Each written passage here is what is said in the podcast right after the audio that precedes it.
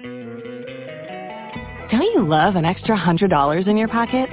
Have a TurboTax expert file your taxes for you by March 31st to get $100 back instantly. Because no matter what moves you made last year, TurboTax makes them count.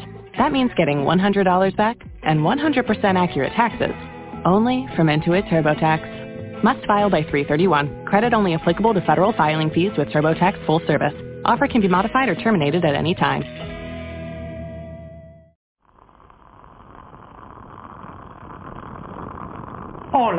Un saludo.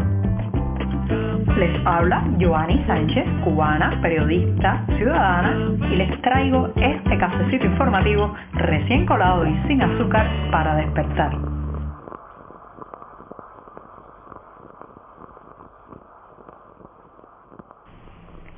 Jueves, jueves, jueves, sí, ese mismo, el día que me gusta a mí y a ustedes también, ya que escuchan este programa, saben que tengo una gran fascinación por los jueves. Además, este 13 de enero de 2022 voy a comenzar hablando de un tema que me toca muy de cerca y que me apasiona también, pero lamentablemente es una arista negativa de la profesión periodística. Sí, la fuga, la salida, la emigración constante de colegas que estamos viviendo en nuestro gremio, ese será el primer tema del día. Pero antes de decirles los titulares, voy a pasar, como es tradición en este programa, a servirme el cafecito informativo. Así que lo pongo en la taza recién colado, muy caliente todavía, y mientras tanto les comento los titulares principales de hoy. La profesión periodística, una de las más golpeadas por la emigración, así ha titulado el primer momento de hoy. Mientras tanto, el régimen cubano castiga cualquier forma de disenso y crítica pública. Esto lo ha denunciado en un informe la organización Human Rights Watch. También hemos sabido que eh, vehículos, el regalo o la entrega de vehículos modernos está sucediendo a los deportistas y los atletas de alto rendimiento, sobre todo los campeones olímpicos cubanos, a cambio, bueno, ya saben a cambio de que silencio y no desertar en el próximo viaje. Y por último, recomendarles una puesta en escena que por estos días está en un teatro de Miami bajo el sugerente título de Los vecinos de arriba y es dirigida por el cubano Alexis Valdez. Así que ya están presentados los titulares, el café está servido y el jueves, el jueves tiene muchas posibilidades de empezar bien. Si eres de los que te gusta estar bien informado, síguenos en 14ymedio.com. También estamos en Facebook, Twitter, Instagram y en tu WhatsApp con este cafecito informativo.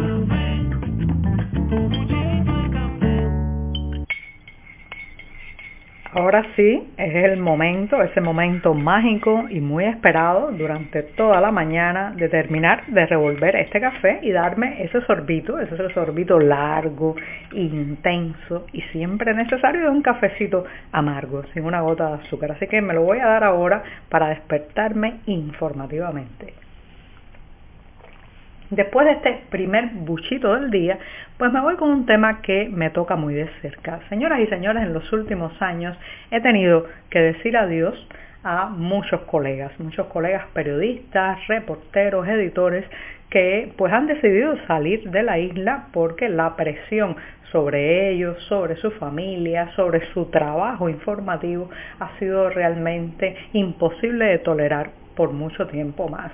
Esto por un lado, bueno, pues me alivia que una persona logre eh, escapar de, esa, de ese clima de animadversión sobre la prensa independiente, pero por otro, pues siento que es eh, un golpe constante que se le da al periodismo independiente en la isla. Sí, así, yo creo que en los últimos cinco años decenas y decenas, más de un centenar de reporteros y periodistas independientes cubanos han tenido que salir de la isla y esto es una sangría que se nota en la profesión. Sí, ¿cuánto usted cree que demora formar un periodista. No estoy hablando solamente de la formación universitaria, que es muy necesaria y claro, que da herramientas muy efectivas para el ejercicio de esta profesión. No, no estoy hablando de eso, estoy hablando de el periodista en la práctica. ¿Cuánto tiempo tarda un reportero en hacer contactos, en eh, pues crear una red de fuentes que después puedan hablarle lo mismo que de economía,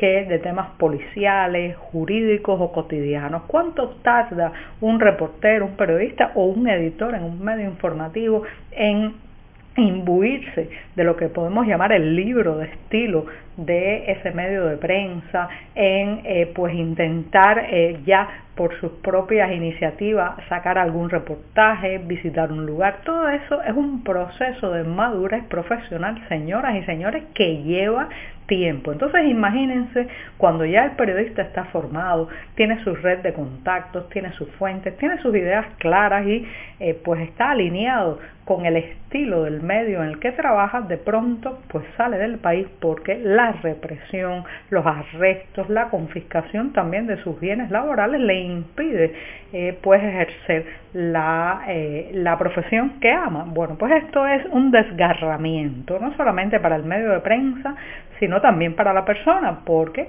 una vez fuera del país, la posibilidad de volver a trabajar eh, como reportero, como editor, como periodista son muy limitadas. Ya saben que esta es una profesión que está muy anclada a la referencialidad local, a lo que uno conoce de determinada geografía y bueno, pues cuando salen muchos de ellos no pueden eh, dedicarse al ejercicio del periodismo o tienen que dedicarse eh, a un ejercicio de periodismo muy diferente al que hacían dentro de la isla y por ende también la prensa eh, pues no controlada por el Partido Comunista se resiente.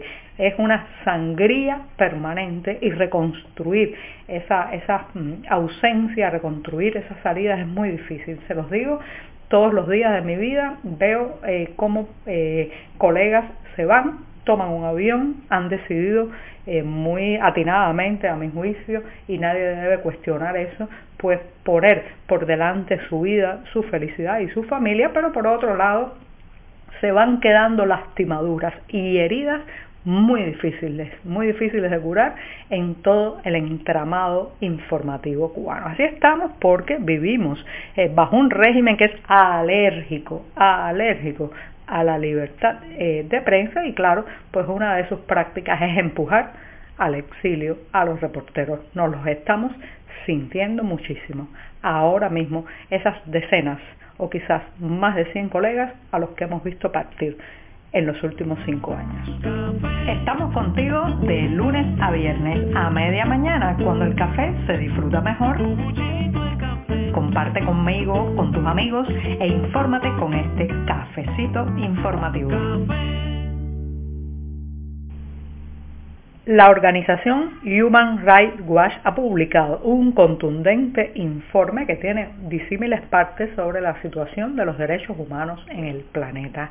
Señoras y señores, el escenario es muy lamentable. En los últimos meses varios regímenes autoritarios han aprovechado la situación de la pandemia, del recorte también de la movilidad para forzar las clavijas, digamos que hacer una vuelta de tuerca de la represión y del recorte de libertades. Y claro que en estos informes no podría faltar la parte cubana, si el régimen cubano continúa reprimiendo y castigando prácticamente cualquier forma de disenso y crítica pública, advierte este informe, reitero, que está publicado en la página de la organización internacional Human Rights en julio, según esta organización, miles de cubanos salieron a las calles. Hemos hablado ampliamente de esa protesta popular que marcó la historia contemporánea cubana y eh, pues participaron en manifestaciones, pero eh, estas manifestaciones, según esta organización, estuvieron marcadas fundamentalmente por un reclamo debido a las restricciones de derechos en el país, a la escasez de comida también y de medicamentos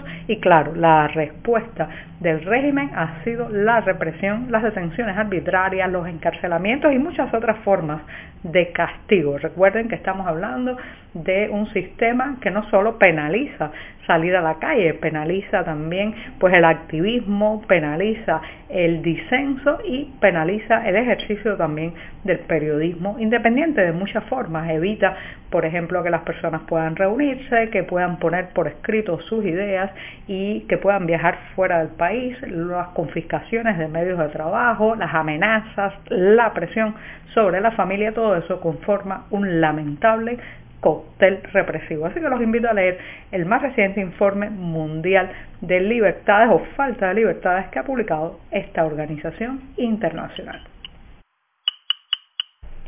En este eh, sistema que vivimos muy, muy retorcido, complicado de entender, hay un verbo que se ha extendido su uso, su mal uso, que es el verbo dar. Están dando. Muchas veces escuchamos a algún vecino que dice, están dando por la libreta una libra de arroz adicional, pero en realidad, señoras y señores, es un producto que hay que pagar, que hay que costear o, en caso de que sea gratuito, tiene un costo de otra manera, tiene un costo que va hacia la docilidad, conformismo social y el silencio en las críticas. Lo cierto es que dando, ¿sí? están dando vehículos eh, modernos a algunos deportistas, sobre todo campeones olímpicos cubanos. Esto se ha sabido a partir de reportes que eh, pues surgieron inicialmente en las redes sociales cuando varios transeúntes vieron una fila de vehículos modernos muy cerca de la entrada de la ciudad deportiva en La Habana y un acto oficial de entrega, de dar, como les eh, avisaba al inicio de este tema, el verbo dar, eh, a eh, estos atletas cubanos de alto rendimiento. Después, después lo confirmó el sitio digital HIT y pues expresó que se trata de autos de varias marcas, entre los que están incluidos también algunos Mercedes-Benz, que fueron asignados de forma gratuita según este portal digital, a personalidades del deporte con reconocida trayectoria. O sea, estamos asistiendo a eh, una entrega de carros o vehículos a cambio de que estos deportistas no escapen, no se fuguen en la próxima salida de la isla, no emitan críticas a la situación del deporte nacional, eh, pues una vez que ganen una medalla, ya ustedes saben, la consabida y casi obligatoria dedicatoria de la eh, presea a alguna figura del régimen cubano y todo eso a cambio de poder tener cuatro ruedas sobre las que moverse a lo largo del país. Señoras y señores, cualquiera de estos deportistas en otras partes del mundo tendría sus propios recursos para comprar un carro, un vehículo, cualquier, cualquiera que fuera su marca. Pero en Cuba, en Cuba hay que esperar que te lo den, que te lo asignen desde arriba. Si algo nos ha dejado la pandemia es un gran, gran deseo de volver otra vez a las salas de cine, a las salas de teatro. Y los que estén por estos días, a partir de este viernes en la ciudad de Miami, en Florida, tendrán la oportunidad de disfrutar justamente de una puesta en escena con el título de Los vecinos de arriba y dirigida por el cubano Alexis Valdés. Además, en el elenco también hay varios intérpretes de la isla. Así que ya saben, Los vecinos de arriba, con ese título, la comedia promete muchas risas y situaciones absurdas como son siempre las situaciones entre vecinos. Por hoy es todo. Te espero mañana a la misma hora. Síguenos en 14medio.com. También estamos en Facebook, Twitter, Instagram y en tu WhatsApp. No olvides, claro está, compartir nuestro cafecito informativo con tus amigos.